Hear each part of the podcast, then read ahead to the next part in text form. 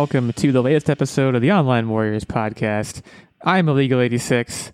I hope you did your taxes, not to bring you down immediately if you didn't, but taxes are important. Are they due today? They're due. Now, well, when this due is the day that released, they were. recording, You guys are late. Yeah, they're overdue. If you're the day we're recording, they're due. I got my tax return like two months ago. I'm I'm a little overzealous with the tax return, but not everyone is. So Nah, dude, we you did didn't the do your taxes, thing. get them in. Yeah, I mean, getting money is good. Not everybody gets money either, though. Some people have to pay money. What is it, J.G. Wentworth? I want my money and I want it now. 877 Cash Now. Not a sponsor, but fantastic commercials. Come on, guys. You've all seen them. Tactic and Nerd Bomb are here with me. You've heard them. They're talking. We're all talking. And we're asking the age old important question When you eat dinner, do you eat at the table or, at, or on the couch? We just we talked about this today. I'm convinced there's a correlation between a single couple or a family and whether or not they're couch eaters Yeah. or table eaters. Well, fam- families aren't, aren't couch eating. I don't think. Full disclosure, we are all couch eaters in this. This is a this is a couch eating podcast. Not like like we don't eat couches, but like we eat. Speak for yourself. I ate couches. couches. Like, I couldn't eat meat for the last few weeks because Easter, Lent, whatever, Fridays. I ate strictly couches. Eating Yeah. couch sounds like a sexual thing. Actually, kind of does. I don't like that. I take it back. Yeah. I don't eat couch. I don't know Yo, what that would she's mean. couch but every night, guys. Uh, she was she's eating couch if you know what I mean. All right, let's let's get back on track. Are you a couch eater or are you? now I can't say it. Do you do you eat dinner while on the couch watching television, or do you eat dinner at the table? Al- I mean, also maybe Some, while some people lay on the but- floor too. They, I think, you, I think the name for them is carpet munchers. So I don't How- want to. I'm going to just ignore that, and I don't want to cause a derail here. And I know we're not like a weird events podcast, but apparently, so I just you know out of curiosity had to Google couch eater, and apparently there is in Florida a woman who is addicted to eating the foam inside couch cushions and has been doing so Yeah, for 21 years. And apparently, it's a rare disorder called pica. So is that is that show My Strange Addiction? Is that is that show still on, or was that like did I just date myself? Remember that show, My Strange Addiction? I There's like do a person who's that. like Yeah, there's a person who's obsessed with dressing up in baby clothes and like there's just, there's a lot going on in that show. Sounds like she was probably on it or should have been on it. We don't none of us eat couches here, but we want to know: Do you eat dinner at the table? Do you eat it on the couch? Uh, where do you stand on this? Do you feel vociferously one way or the other? Let us know at OW Illegal 86, at OW Tactic, at OW Nerd Bomber, our main show account, at Online Warriors One. Let's start a conversation over on the Twitter sphere before Elon Musk buys it. That's a that's a convers that's a topic that was left on the cutting room floor today. We're not going to be talking about it here, other than right now. But yeah, is he still almost? Is he like still maybe doing that? I just heard that he offered to do it. I don't know how serious it was. I think I mean maybe none of us know, but he offered to buy Twitter or like the majority share in Twitter, which is you know costs a lot of money. But he's Elon Musk. He can do he can do what he wants. Today we're talking about Thor: Love and Thunder. We are also talking about one of my favorite actors of all time, Nicolas Cage, and the movie he's coming out with later this week. And finally, we're going to be dancing back to Marvel and talking about a name that's going to be impossible for me to say for the entirety of this episode Squirrel Girl. Okay, I got it that time, but I'm going to struggle with it. So we'll get to that. They're rolling that out in an unconventional format that we'll talk about, but I think the headliner here is probably Thor Love and Thunder. You guys all saw Thor Ragnarok, and of course you saw the Avengers movies. You know what you know where Thor's at. Thor got himself a gut. And I don't know. It looked like so th- this was a minute and a half long teaser trailer, not the official trailer. This is I think officially characterized as a teaser trailer. Of course, the big moment, cutting all the way to the end, is that was Natalie Portman, right? Is that what I'm to believe? yes, that was Natalie Portman. that's what I I wouldn't Yeah. agree that that was the big moment, but I'll let you continue. That was the big moment to me, It but you to can correct been. me later on. What what else? What's okay? Let's go there now. What was the big moment beside that? Was I mean, it was framed. The trailer framed it as the big moment. Certainly, they thought that was the biggest gotcha moment. But what what did you think was? Um, the fact that he lost his gut. No, I'm kidding. So the biggest moment Yeah, was not the Natalie Portman sequence because we all knew that was coming. This is not this big shocker like, oh, wow.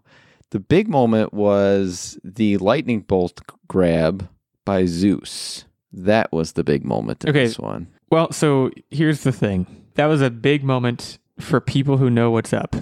And I guess for purposes of this discussion, just consider me someone who does not know what's up because it didn't resonate with me. Like, I, is that supposed to mean, is that a character in the comics that's showing up or something? I just saw Lightning Bolt and was like, oh, more Thor stuff because he's the god of thunder, right? But I guess maybe that was an oversimplification. Do we know who that was? Who was holding it? Like the actor? Yes, The we do. guy? Is it Christian Bale? I believe I, so. yeah, I heard he's in it. I heard he's in it. I love Christian Bale. Full disclosure, I think he's great.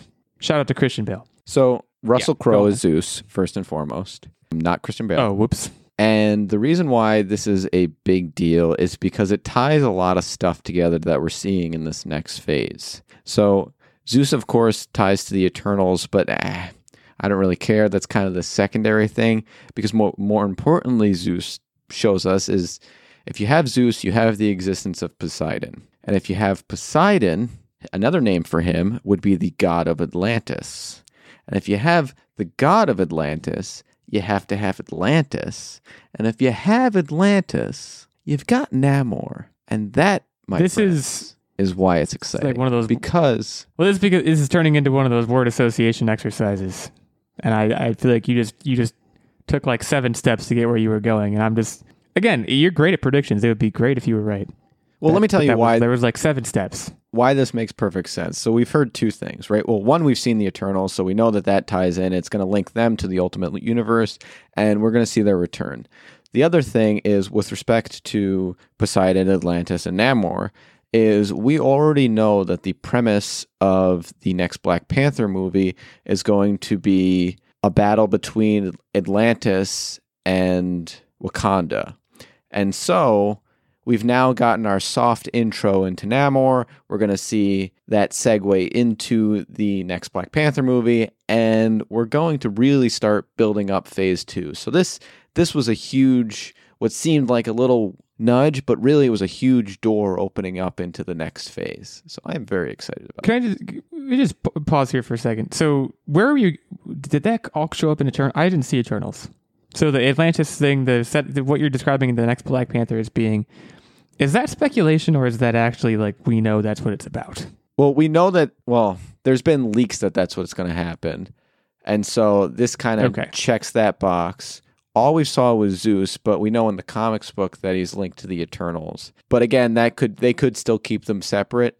But you can't say that Zeus has no relation to Poseidon because Poseidon is Zeus's brother. And with that phase knowing that it's that it's coming down the road, it's it's not a stretch to say that if you have Zeus, So- you have Poseidon and you have Namor. What I'm predominantly hearing is before I watch Thor: Love and Thunder, I'm going to have to bite the bullet and watch Eternals, which I've been putting off.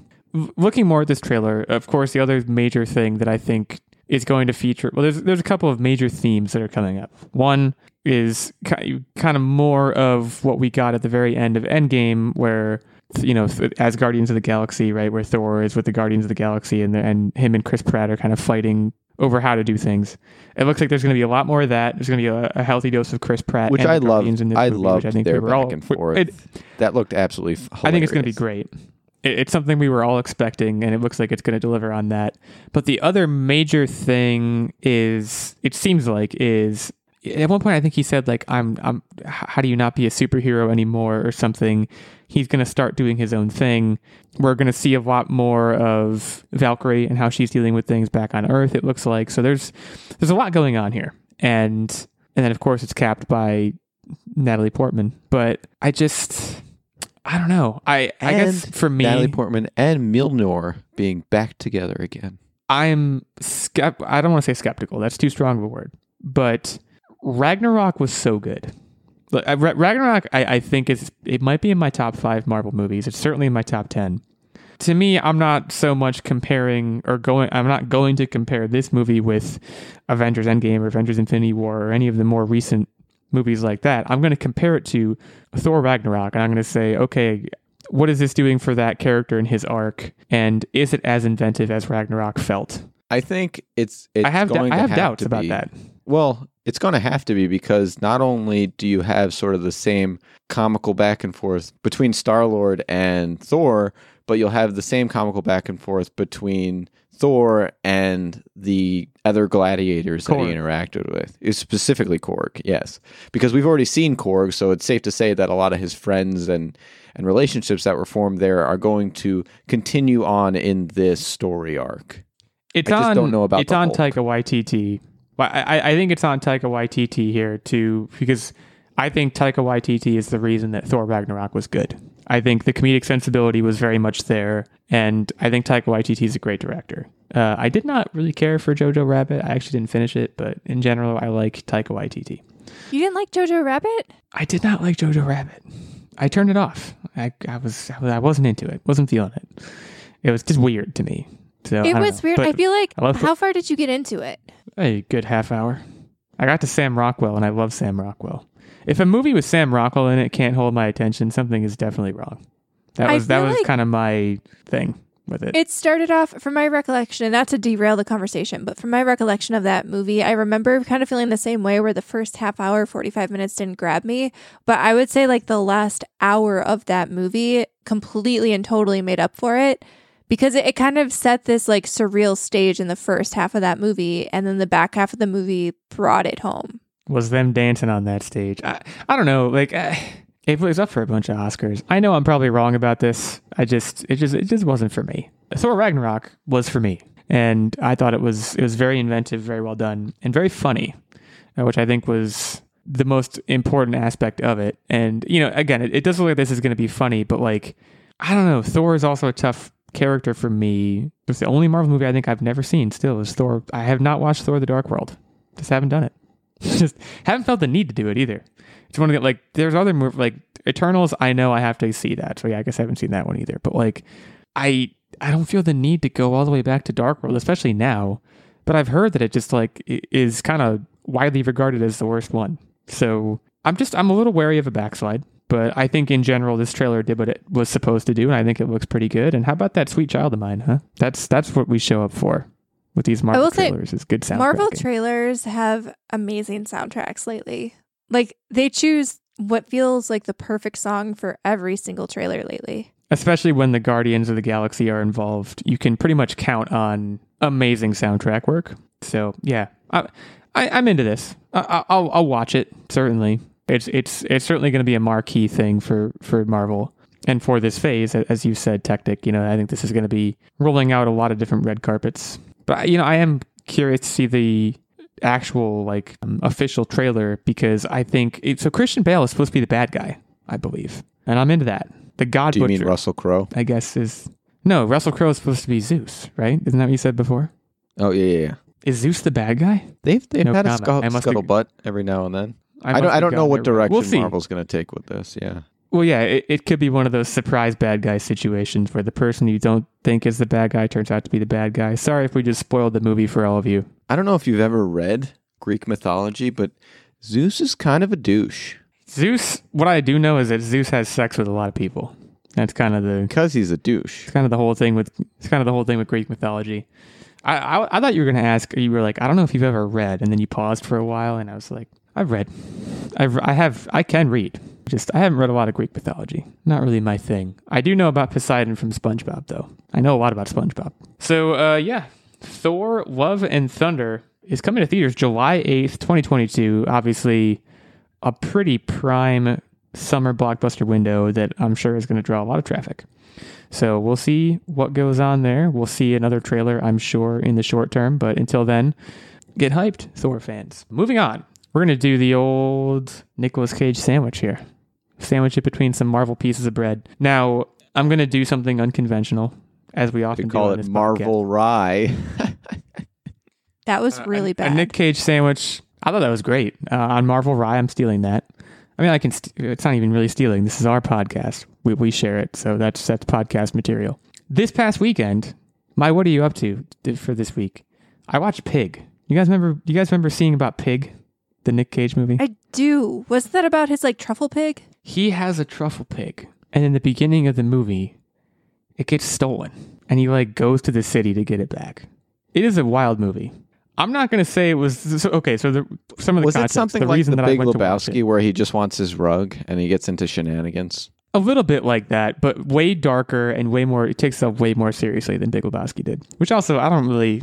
I'm not a big fan of Big Lebowski, which I know again is an unpopular opinion, but I decided to watch Pig finally. Well, first of all, it was a family event. We were we were together for Easter dinner, and then someone we are all Nicolas Cage fans in, in the Illegal 86 family. So someone said, "Hey, what if we watch Pig?" Because we've been talking about it for a while, and we did.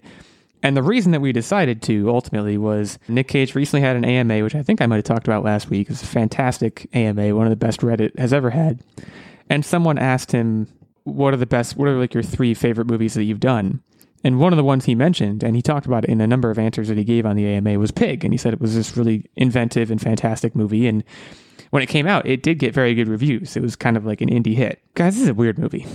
But like there there are parts of it that are really good, but there are also large swaths of this movie that are just what the hell is going on.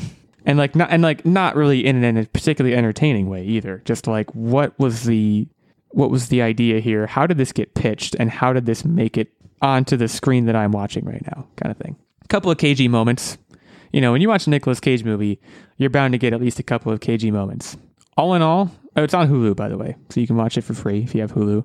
If you're if you're in the mood for a weird experience, give it a watch. And if you're not, don't. I know it's a very ambiguous review, but that's kind of and also I guess if you're a Nicolas Cage fan, watch it because he does do some good work in it. It's just a very weird movie about about him trying to find a pig. Would you correlate this movie in, in the weirdness scale of it to what you believe this next up and coming Nicolas Cage installment will be? I do not. So I, I think that so yeah, what we're talking about here, um, the unbearable weight of massive talent is a movie in which Nicolas Cage is going to be playing himself.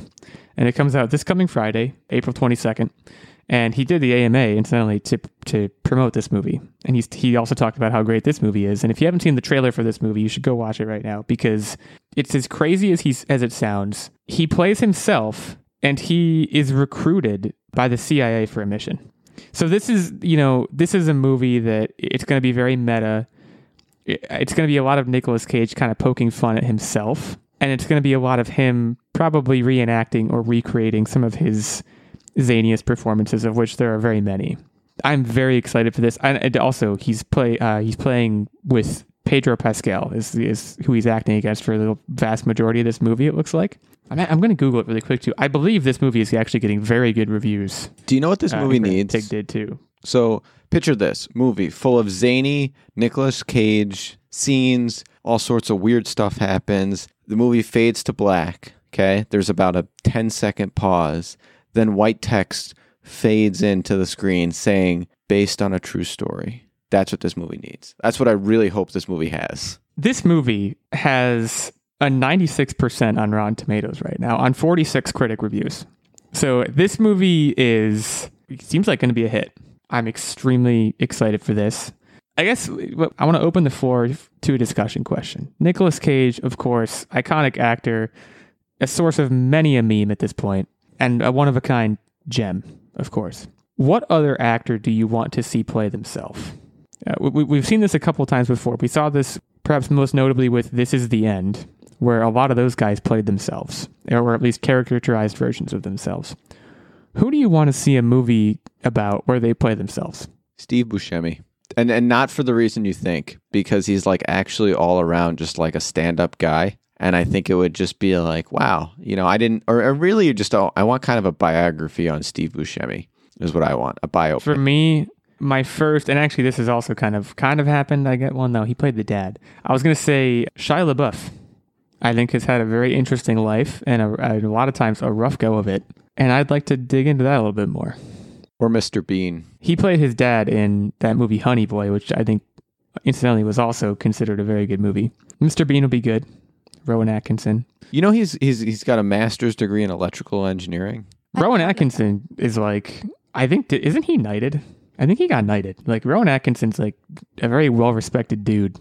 In spite of yeah, the fact that and he, he plays and he, like I said, he's incredibly smart, but he just time. he just plays a doof. So like seeing a movie of him off the camera, I bet you he's just like, oh hello, would you like to play a chess game? And then he just he just slays in chess, just slays. I would love to see Bill Nye The as science just- guy? yeah, as himself. Because I feel like we always get this like quirky science guy persona, but like I'd love to see a movie where he's just like a normal dude. Like obviously, yeah, he's a, a sciencey expert guy, but like the more behind the scenes than what we actually get. Because I feel like we definitely still always get the polished Bill Nye the Science Guy.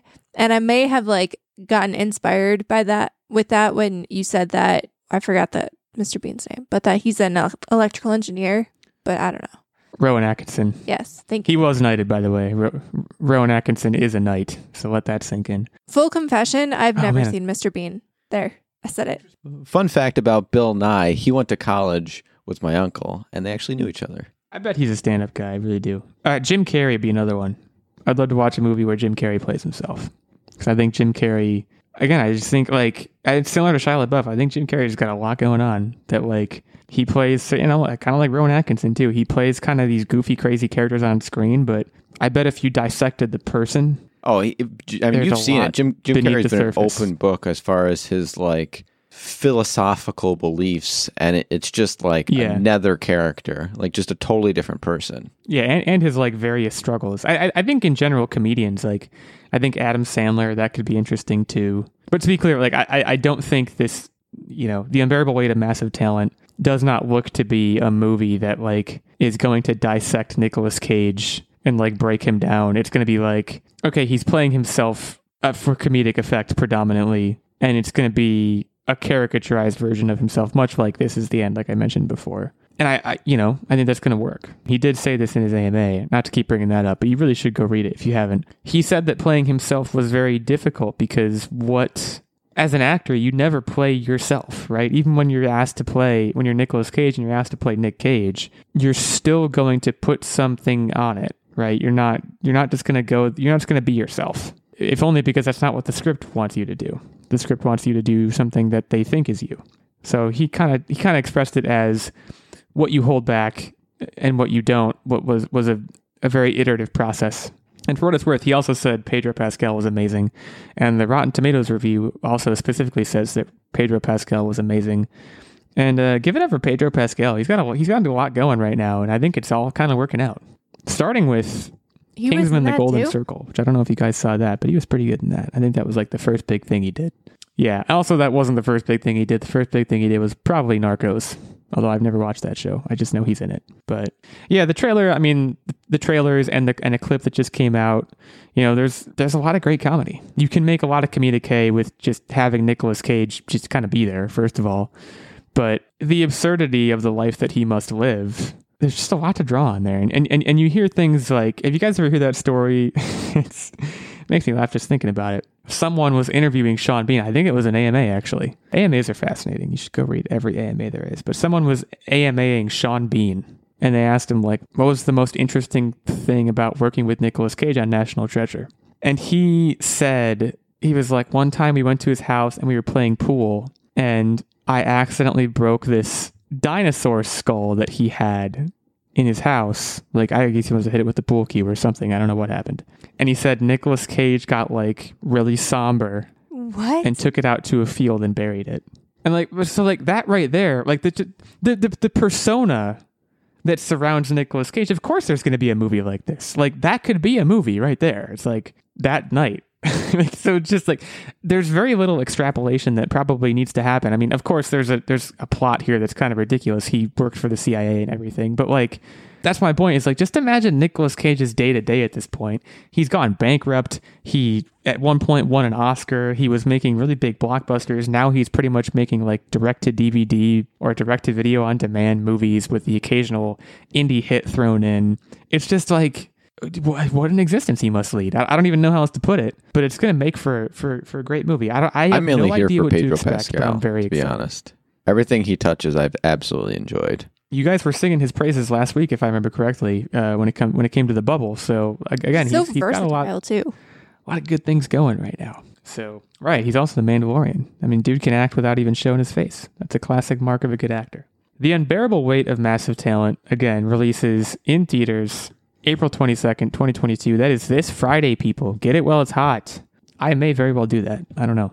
We'll see. My family again loves Nicolas Cage. We may save it for like a vacation watch or something. I really have no idea, but looking forward to that. So that brings us to the point in the show where we take a short break. But before we do that, I would of course be remiss if I did not shout out our fantastic knight level Patreon supporter and Patreon producer, Mr. Stephen Keller, or should I say Sir Stephen Keller? Stephen, can I call you Sir Stephen? Hit me up on Twitter, let me know. Can't imagine you'd have a problem with it. You're among the ranks of such noble knights as Rowan Atkinson.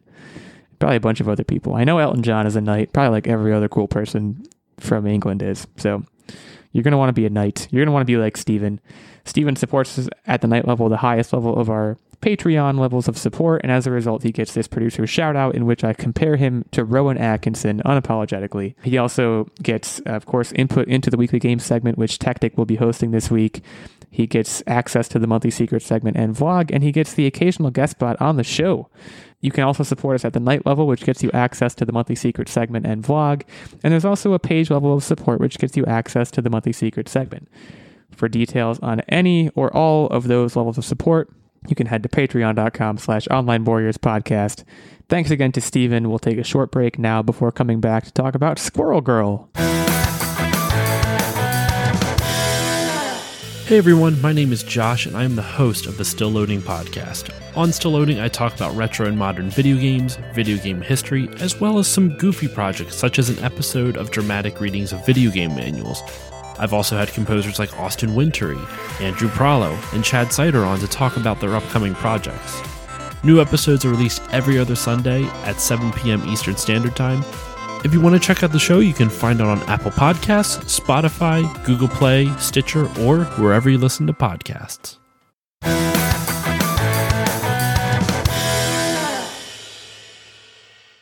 Okay, we are back to talk about Squirrel Girl. Yeah, so this is interesting. Let me just first start by saying I know nothing about Squirrel Girl. She is a Marvel character. At one point, apparently almost made her TV debut played by the AT&T girl. Also, I shouldn't just call her that. Her name is Milana Vayntrub. I think that's how you pronounce her name. Hopefully it is. You all probably just know her as the AT&T girl. She will be portraying the fluffy-tailed Marvel superhero in a new six-episode podcast series, I guess going on to Sirius XM. So this this is interesting, you know, a podcast. For first of all, I guess let me ask you this: Have you guys ever listened? I have to listened a to a couple. Podcast? I will. Like I've listened sorry, to a few like D and D podcast, is what I meant to podcasts and some of the like more sciency fictiony stuff. And I think because my problem is that I tend to listen to podcasts while I'm trying to like do work, and it's something I can throw on. And I find that story driven podcast, things that are a little less conversational and a little bit more detail oriented that I have to pay attention to, I struggle to listen to more than a few episodes just because I can't concentrate on two different things at the same time. How about you guys? Well, I've only listened to one, but I stopped like midway through. I was driving, so I, I was fully attentive. I was trying to kind of sub it in for an audiobook. And uh, for what it's worth, it was called Ronstadt. It was actually voice acted by Rhett and Link from, from YouTube, but it was it's produced by somebody else. I can't remember who it was produced by. Interesting story. But the thing about it that I struggled with was it was very focused on, and I would even go so far as to say obsessed with, doing things besides just telling a story. And by that, what I mean is, you know, the main character would be walking around on the street and they would put in street noise. Or they would be, you know, at a call center answering phones and you would hear ringing phones everywhere. And like, I get what they were trying to do. It was supposed to be this immersive thing. But in the circumstance that I was in, I wanted, I just wanted a story. If I wanted an audiobook is what I wanted.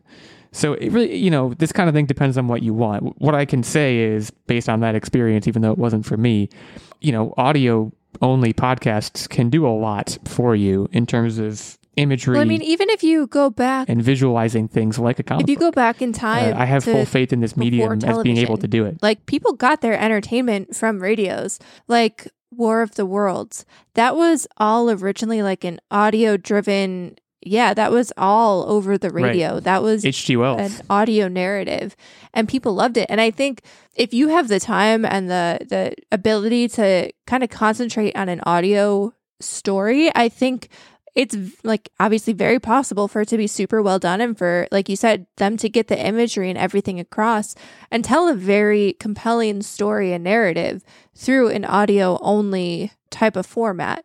I do think it's interesting that they are kind of going into the podcast world though. And I think this is the first time that we've seen a big production company like at this point the MCU is a juggernaut. You know, it's it's its own big production company.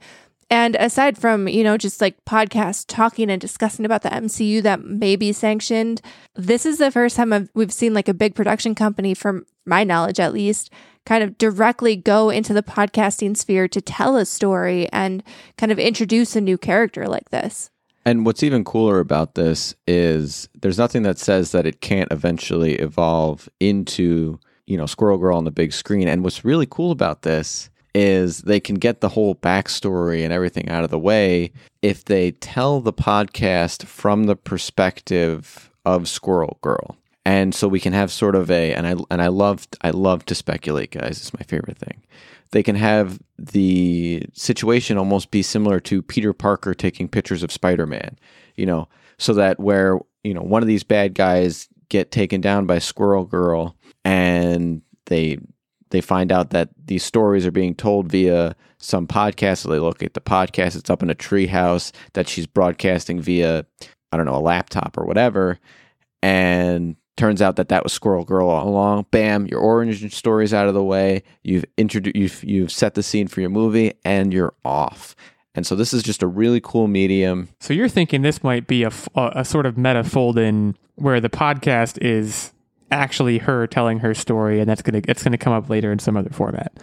Uh, that's that's interesting. I think if they do it that way, it, it does two things. Like I said, it gets the story out of the way. It ties our world into the Marvel's world, which is cool, right? I mean, she's broadcasting to both simultaneously, and good for her in figuring out that frequency. And like I said, it's just it's just a neat way to do things. I would love to eventually see Squirrel Girl make an actual, you're right, that was really hard to say.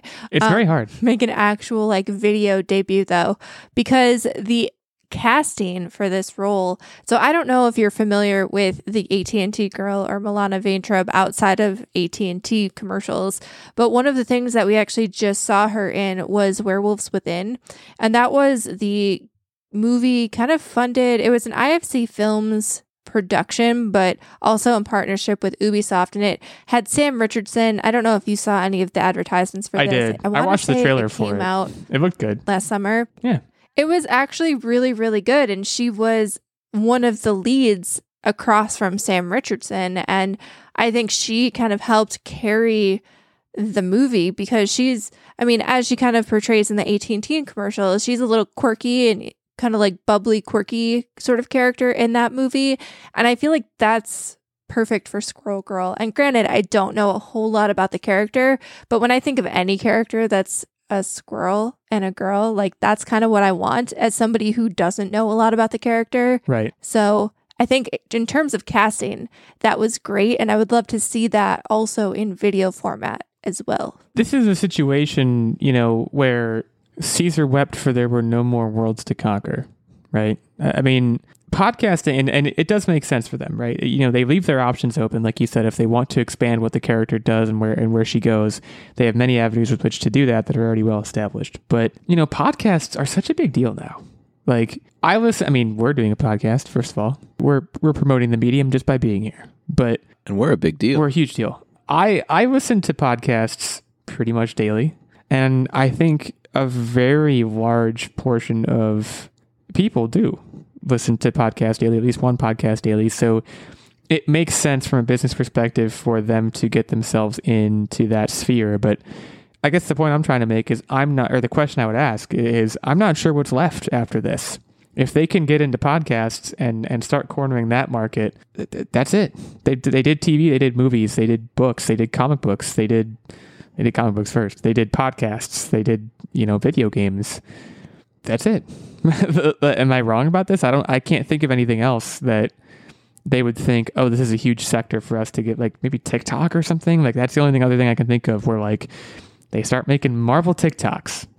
Uh, that would actually probably be I mean, at this point, yeah, I feel like depending. So the only thing with TikTok is that a lot of that is based on your For You page and your algorithm is basically bringing you to videos. So I don't know how that would work in terms of like consistent episodic content, but I could see them pulling something off on TikTok where, you know, you have these like one minute self contained little episodes almost and make it like self aware, like not so much cinematic, like an, a typical, you know, MCU movie or TV show, but just like a super self aware, like one minute video here or there of superheroes doing relatable real life stuff. I think that could actually be really funny. So, MCU execs, if you want to steal that idea, I guess you don't have to pay me anything. So I just gave it out for free, but uh, give us a heads up. Well, what what I would say too, like if we're making a wish list, you know, going back to podcasts, and, and it, let me be clear, these things may already exist, but there there are two things that I can envision for Marvel podcasts that I think would be really cool. One would be a behind the scenes sort of, um, sort of like what Brian Baumgartner did with his Office podcast. I can't think of what it's called. It might just be called Behind the Scenes of the Office or something. But that's exactly what it was. It was this every episode they talked about how they got the the show off the ground, what it became, the bumps in the road, the triumphs along the way, what people thought of it who were working on it. You know, with Marvel, they can talk about, you know, here's how we made Iron Man and here's what we thought we want we're going to do and here's how we never thought it was going to happen and then it wound up happening. You know, I think you could make an extremely successful podcast series about that. But on top of that, another podcast that uh, I think would be really cool would be something like I think there's a podcast called Lore, which is just kind of going through old lore from you know various old traditions. Yeah, I, I think Greek lore is included, but like you could make an entire podcast with the proper licensing of just okay, today we're going to talk about this character. Here's his background. Here's the other characters he interacted with. Here's the major events in Marvel comic history that he was involved in or she was involved in, and, let, let's kind of break that down. You know, you're basically at that point, you're basically just going through a wiki page for the character, but people listen to podcasts while they're at the gym, while they're driving, while they're working. It's just it's another way to get you know Marvel content just kind of to this omnipresent state that I think they're angling for. So two more ideas for you, Marvel execs. Stick that in your pipe and smoke it, I guess. Squirrel Girl. It's available now. First episode is. So go check it out on all podcast platforms. I'm sure Spotify, Apple Podcasts are included in that. If you are curious, Squirrel, Squirrel Girl, the unbeatable radio show.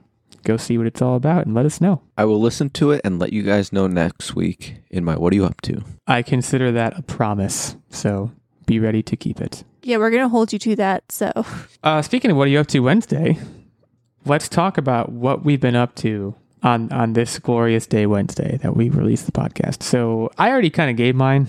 Mine was just I watched Pig and it was weird. Other than that, the move is basically complete. So I'm going to be start getting starting to get back to Mass Effect here pretty soon.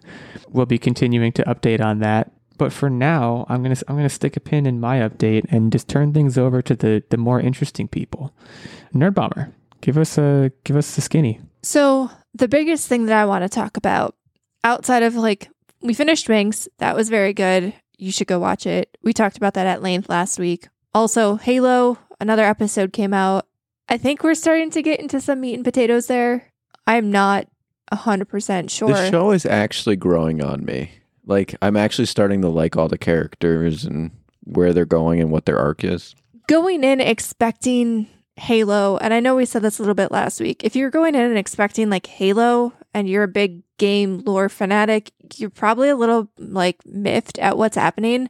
But I'm, I'm going to steal your line here, Tactic. I'm going to say it before you do. You need to go in with this expecting a sci fi original show. Like, if it has the vibes, like a sci fi channel. Yeah, it has vibes of a sci fi channel show. And that's not a bad thing. A lot of people like those shows, like Stargate, all that kind of stuff. I guess my problem with it is that because it's Halo and it's Microsoft and so many people have talked about this show for so you long. want Mandalorian. I thought it was going to be a big budget, Yeah. like You yeah. Mandalorian quality. And I'm getting a sci-fi original, and it's not bad. It's just not what I was expecting, and I'm settling into that, and I think that's okay. I think I'm gonna I'm gonna start watching it. I think I'm ready to to to take that leap. I keep seeing like commercials I'm for going to it. be really curious to hear your thoughts. yeah, I keep seeing commercials for it, and every time I see a commercial for it, I'm like, you know, I should really try that.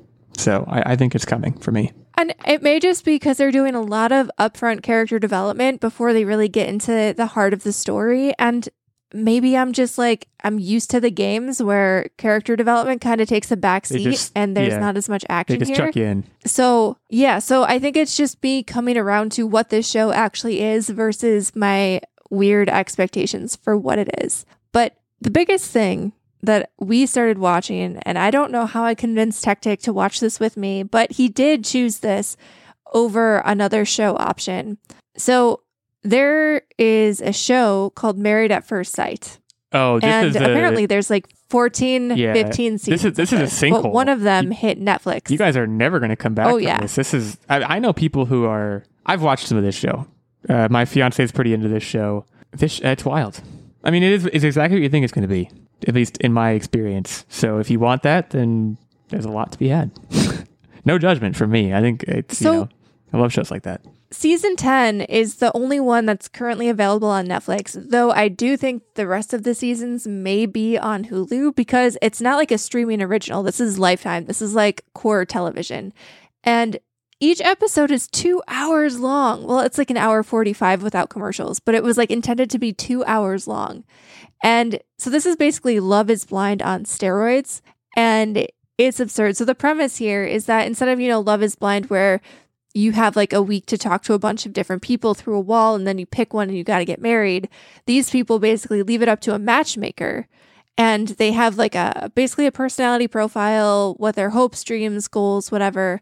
And then there's actually like PhD psychologists and like marriage counselors who all get together and they try to make a perfect match. And without you knowing anything about this person, who they are, their name, their family, you never get to meet them. You just have to commit to showing up and marrying them sight unseen on the spot. And then you do all the like getting to know you stuff after. And wow, it is. It's I thought it would be kind of stupid. It's great television. But like, it's, uh, it's it's great television. it really is. Yeah. And I think there's something to be said because I was talking about this with Tech Tech. Like, I think there's something to be said about, you know, having actual, I, I don't want to say experts because I looked at like the track record of how many couples, and I didn't see which couples from my season actually made it, but it's just like Google the generic track record, and it's not many couples actually make it. So, like, clearly they're not great experts. But like the idea of having somebody who understands the science between behind sites like Match or an eHarmony or something like that, and how personalities mesh and how that would work, like pairing you up that way instead of just doing the whole love is blind thing and throwing you at a bunch of dudes who may or may not align with your values.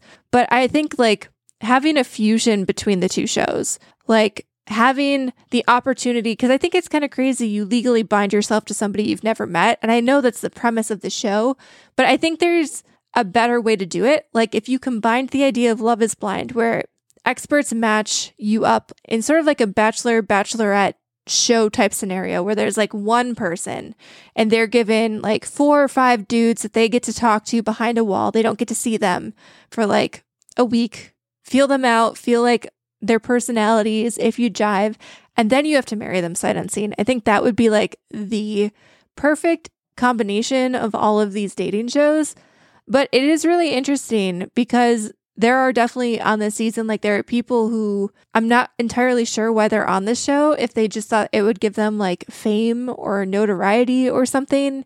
And then there are Yeah, people prob- who I mean, like probably that. it feels like but there's also like a couple couples that the experts seem to have done a really bang up job matching together. Like there's this one couple in the season. They're both like super dorky and awkward and like make a lot of stupid dad jokes to each other and right off the bat they were just like quirky and awkward together and it's like wow, okay, this was a good like they did a But- good job matching but that's these that's the thing. It's like But I don't know if they'll last. the success rate for this show to be successful, the success rate does not have to be high. A, A- A, because people, some people just tune in to watch to watch it blow up, right? But also because so long as there's any non-zero chance that it'll work, if they show that like two out of fifty work, then you're always going to be thinking maybe this one will work. As long as it's not, as long as it's like. but I feel like that's a really couple. low percentage. But it's still non-zero, so you're still going to be wondering, you know, and that's that's what keeps you hooked in. like I said, I didn't look up to see who made it or didn't, but I think I was reading of the 15 seasons, like there are eight or more seasons where literally none of the couples lasted. And to me, that's that's like a p- pretty close to non-zero chance. And of the other seasons, it's like maybe one or two couples. And there's like five, maybe six couples in this season that got married off. I think that makes it more. But it's entertaining. I, I think sure. that might even make it more entertaining because you just you hold out hope even though there might not be as much. I just think that that's that's a good that's a good hook. Yeah, no, this show is indubitably successful. I look forward to hearing about you watching every other season. So it might it might take a while, but it'll it'll probably be worth it. So I do have a question. We're all obviously happily betrothed at this point. Would you ever go on a show like this or Love is Blind or any of these dating shows? Would you ever see yourself doing that? Did you ever get like would you ever see yourself getting to a point maybe you're in your like late 30s and you're like I just really want to find someone. Let's do this crazy reality show. Would you do I it? would- Yeah, I'd do yeah, it. yes, yes, I would do it. Uh, I'm not. I, I wouldn't do it like. I, if I were to do it, it wouldn't be coming from a place of desperation. It would be more so like, yeah, I'm uh, like, Mine would be a place of exhaustion, not desperation. no, mine wouldn't be that it either. would it would probably be word for word. I've tried the whole Tinder thing. It's it's nothing but a bunch of superficial nonsense, and I just want to see what the experts have to say because I have so much love to give. That's what I would say. I, I think it's so you know the relationships that I've had. They the person that I the way I've met the person has been through somebody else or in a certain situation. It's never it's never been through apps. So you know if the situation happens to be we are on a reality show, that's still a situation in which I meet somebody. Like I I I think that I don't think there was necessarily a time where I would like I would have done it if someone had asked me, but I could certainly envision my have envisioned myself, you know, before now. Obviously, like I don't know, being open to the idea. Yeah, I, I think I would have done it. Tactic sounds like he would have done it. What about you, Nerd Bomber? I I don't know.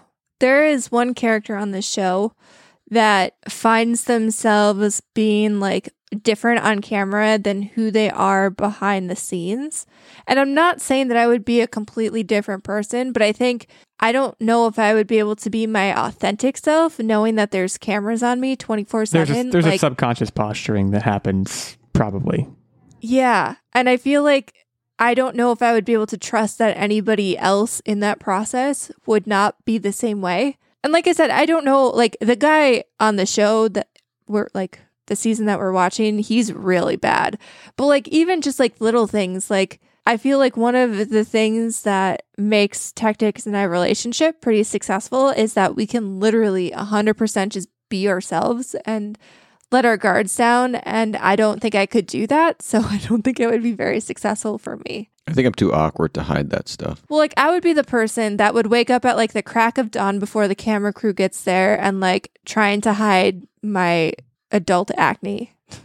I mean, You know, like I would be that person slapping on concealer so this stranger that I'm waking up next to isn't seeing me at my worst right off the bat. I don't know. I couldn't do it. I just I I don't know yet. Like what my attitude would be on the show, I don't know. Like I, I imagine it, it would be something sort of like I probably wouldn't take it seriously at first, and then I would meet somebody that I liked, and I'd be like, oh crap, I should probably start taking this serious. Like I I- don't know. You know, I would probably uh, initially be there to see what it was all about, and then if I met someone, the number one goal would be exactly that to establish what their level of actual buy-in is whether they're being genuine and that's a hard thing to assess right? Especially on television.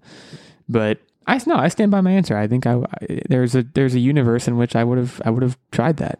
So anyways have fun watching that. T-dog hit me. So the thing that I want to talk about is we watched per your recommendation actually, The Founder with Michael Keaton. He plays the quote unquote founder of the McDonald's franchise, but not so much the founder of McDonald's. And he really just goes to show that you don't need to be creative or innovative or anything. you anything. got to be in the r- You just right gotta place be at the right time a jerk. yeah well yeah that and ruthless. that too You gotta be a ruthless jerk for those that don't know ray to, to be successful. Ray Kroc, he kind of just screwed over the guys who had the first McDonald's. Played by Ron Swanson in the movie, Nick Offerman and somebody else. They were, I think they were like brothers or something, and they ran this McDonald's, and he he was selling milkshake machines, and and he went there and was like, "Wow, this is pretty good," and then yeah, kind of started cutting a lot of throats, and eventually it turned into a real estate company instead of a instead of a food service company, and that's what it is today. There's a lot to be learned from watching The Founder. It was a pretty good movie. Uh, hopefully, you guys enjoyed it. It's basically get everything in writing or else they're going to screw you. Because and then the, the other part is they said, hey, you know what? you you can have the franchise. We just want one percent royalty." And he said, "And sorry if I'm spoiling this, but this has just really got under my skin." He said, ah, "I don't really want to bake that into the contract. Let, let's- let's call it a handshake deal for the one percent royalty." And you want to know what they didn't get of their idea and their name sake? The one guy's name was Mac McDonald, That's right. and he didn't even get the one percent. Well, not only that, but then, and again, a little bit of a spoiler, but this is also just like real life facts. He then went and opened a McDonald's location after stripping the name off of their restaurant and opened one right across the street from them to put them out of business. Yeah. Like, that's just petty and mean. like they got they they each got um about a million dollars after taxes for So, like, this whole hard to feel too, too bad, but also like, but like man. that's their namesake, and it, and it ju- it just it just felt wrong.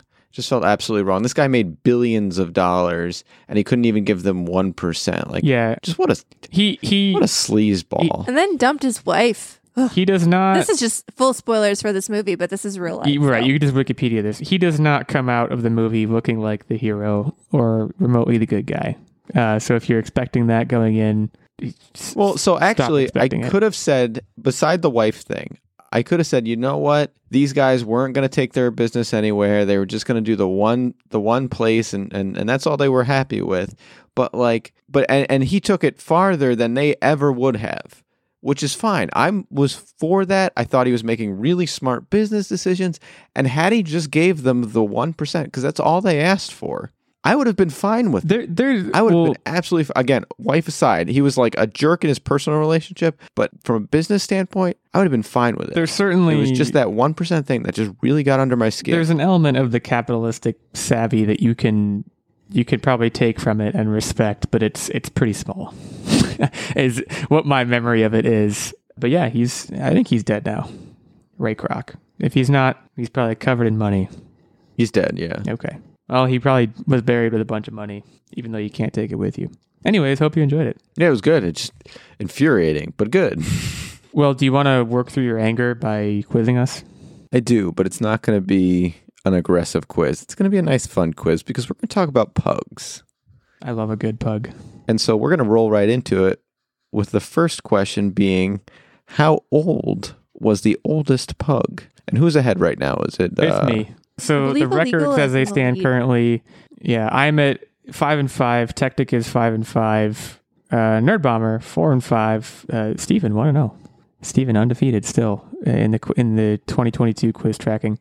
So I'll go first. This pug was old as dirt. This pug, I mean, okay, so pugs are have a lot of health problems. So it's not like crazy old, but I'm gonna go ahead and say 23, which is pretty freaking old. Years, by the way, 23 years. I feel like pugs can like I've heard of a old old pug. I'm going to go with I don't want to plus one you though. You said 23? Sure did. Screw it. I'm going to waste my plus one early. I'm going to say 24. So that was a solid plus one move. Snooky is the oldest known pug to have ever lived, living until a staggering 27 years old. Snooky, a native to South Africa, throughout his life is recognized as not only the oldest pug, but one of the oldest dogs in general to have ever lived. I remember, and this is like a, a side note, but I had like a huge Doug the Pug phase for a while. And I remember like looking up because I, I didn't know, you know, no one wants your idols to, to go away. Right. And I loved Doug the Pug. And so I wanted to be like, how many years of Doug the Pug content do I have left? And I remember looking that up. So I knew it was like, I couldn't remember if she hit or he hit 30, but I remember it was like the late 20s. I just didn't know where the cutoff was. Snooky's a boy, by the way. That's Named after the Jersey Shore character, I can only assume. I respect the plus one. I respect the hustle. It was a good plus one. I'm not mad. Let's continue. When did the pug breed originate? I feel like I can envision like old timey paintings of, you know, British royalty with their like coiffed, powder wigged hair things going on and they're holding a pug. And I don't know if that's like just something that is something we've done for fun in recent days and we've just like painted that up, but I feel like I've seen a picture of that and I'm going to just assume that it's real. So I'm going to say 1700 first pug came around and it was a royal pug. Way before that, we're we're we're going I'm tempted to go BC, but I'm not going to go that crazy. I'm just going to say 100 AD. So you both busted. Yeah, see, Most believe that the breed originated in. China and existed before 400 BCE and were called Loces I sh- or L O dash S Z E. I- So you both busted on I that. should have just gone way. As, You should have gone with your should have gut. gone all the way back. I, I, I knew I had the right idea. Yeah, there was there was you could have said the dawn of time. Right, that's what I should have done. Because she was super high. All right, fair enough. Well, I'm behind the eight ball here, but let's let's uh, soldier on. So at four months old, how small was the smallest ever pug? And the unit of it's going to be weight, and we're going to do ounces. And this is me first again. If, uh, pretty small. Uh, eight ounces. I know that's small, but that seems too small almost. I'm trying to think like cuz I actually I weigh a lot of food and now I'm comparing pugs to food and this just feels bad. But I do I weigh food a lot, you know, trying to to get that wedding weight off, which I know I should just be happy with who I am, but hey, it's been a few years since I bought my dress and I got squeezed into that sucker. I'm gonna double you. I'm gonna say 16 ounces. The sun is setting on illegal. Sun shining on Nerd Bomber. So this this I'll tell you. This pug was one pound four ounces or twenty ounces in total weight. Golly. Yeah, I figured it had to be at least a pound. Eight ounces like is nothing. yeah but Like, if you're I don't know if you could have organs and be eight but ounces. if you're asking a que- as a if you're dog. asking a question, it's probably going to be a pretty shocking answer. That's kind of my governing theory here. But I need to get these last two correct, or I'm I'm I'm roasty toasty. So Yeah, you need to hundo p it. Yeah, hundo but P on the, on the plus side, she already used her plus one. So and I haven't. there's that going for you. The bust is really what killed you. Indeed, it is.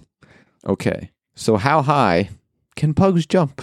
And this is going to be in inches. This feels like a trick question. Although no, they can like jump on things. I, I guess this isn't a trick question. I was envisioning like can- a jump on, They could jump on like things. all fours, just like straight up in the air. Pugs can jump on things. okay, so this is in inches. I feel like most pugs have at least been able to clear the couch. I know your brother's pug illegal can clear the couch Yeah, because my brother has we've a pug. It's it's My brother does have a pug. Full disclosure. I should be winning. His name's Mitt. I should be winning this because I know I should know more about pugs just because my brother. I'm going one. to say Mittens. a couch is usually what like it's not three feet off the ground, but it's like 30 inches from the seat to the floor. I might be overestimating. I don't know. 30 inches though. 30 inches. Uh, 31, Bob. So the 31 was a great answer because it's 36 inches or three feet. The plus one is coming through here uh, for both parties. Yeah, this is this is We might be going into overtime, folks. this is intense. There's no plus oneing here in this last question. This is just mono a mono. So so hit me with it. And you actually might have an advantage on this one, depending how involved you were with mittens. What is the average cost of a pug? Uh, my involvement was not this high, but I will say it's it's probably pretty expensive. Again, they have a lot of health problems. Well, you mean just the adoption cost, right? Like you're going out to buy a pug, or do you mean the lifespan cost of a pug? You're buying a car. You're oh go- like, oh buying it. oh, it's still pretty high. You're welcome, by the way. I could see, I could hear from across the seas that your brain was trying to churn all of like the daily expenses of a pug. And I was like, no, no, no, I got you. I'm gonna say uh, six hundred big boys. Did you say 600? Six hundred dollars. Sir, sir, a purebred puppy goes for like thousands. In interest of not plus wanting you, but also I don't want to bust, I'm going to say a thousand, but it's way more than that. I know for sure. Pause for dramatic effect. Nerd Bomber takes this one. It is twelve hundred dollars is the average cost. Okay, so I wasn't that far off. That's actually cheaper than I thought. I thought you were going to say something There like have been 5,000. some some show breeds that have sold for up to three thousand dollars, but again, this is an average. Okay. So I uh for and granted my dog is neither a pug nor a purebred, but I believe he cost us $195. So I was just like, just multiply that by three. That'll get us closer. I don't know. I there's really no logic there, and uh, I deserve the loss.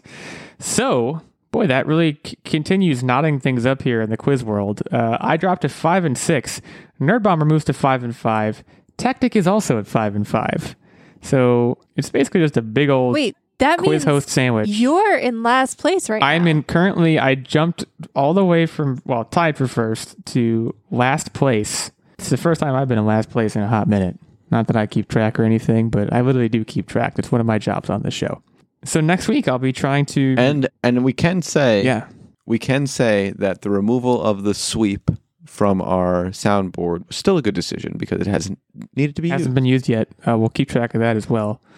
So next week I will try to reclaim uh, I don't know some self some some self respect I was yeah the dignity was the word I was looking for in a in a quiz versus tactic. But until then, uh, we hope you guys have a fantastic week. If you enjoyed the show, you can leave us a review on Apple Podcasts, or if you didn't, you can hit us up on our Twitters. Handles I already mentioned. Our main show account is at Online Warriors One. Let's have a conversation there. And uh, yeah, we'll let Tactic take us out with a tech tip. So spring has sprung, leaves are coming back to trees. But I want to kind of do a PSA to to say this that with all these leaves, I would just I would be weary of of trees and just kind of stay away from them because, you know, they could be a bit shady. Have a good week, everybody.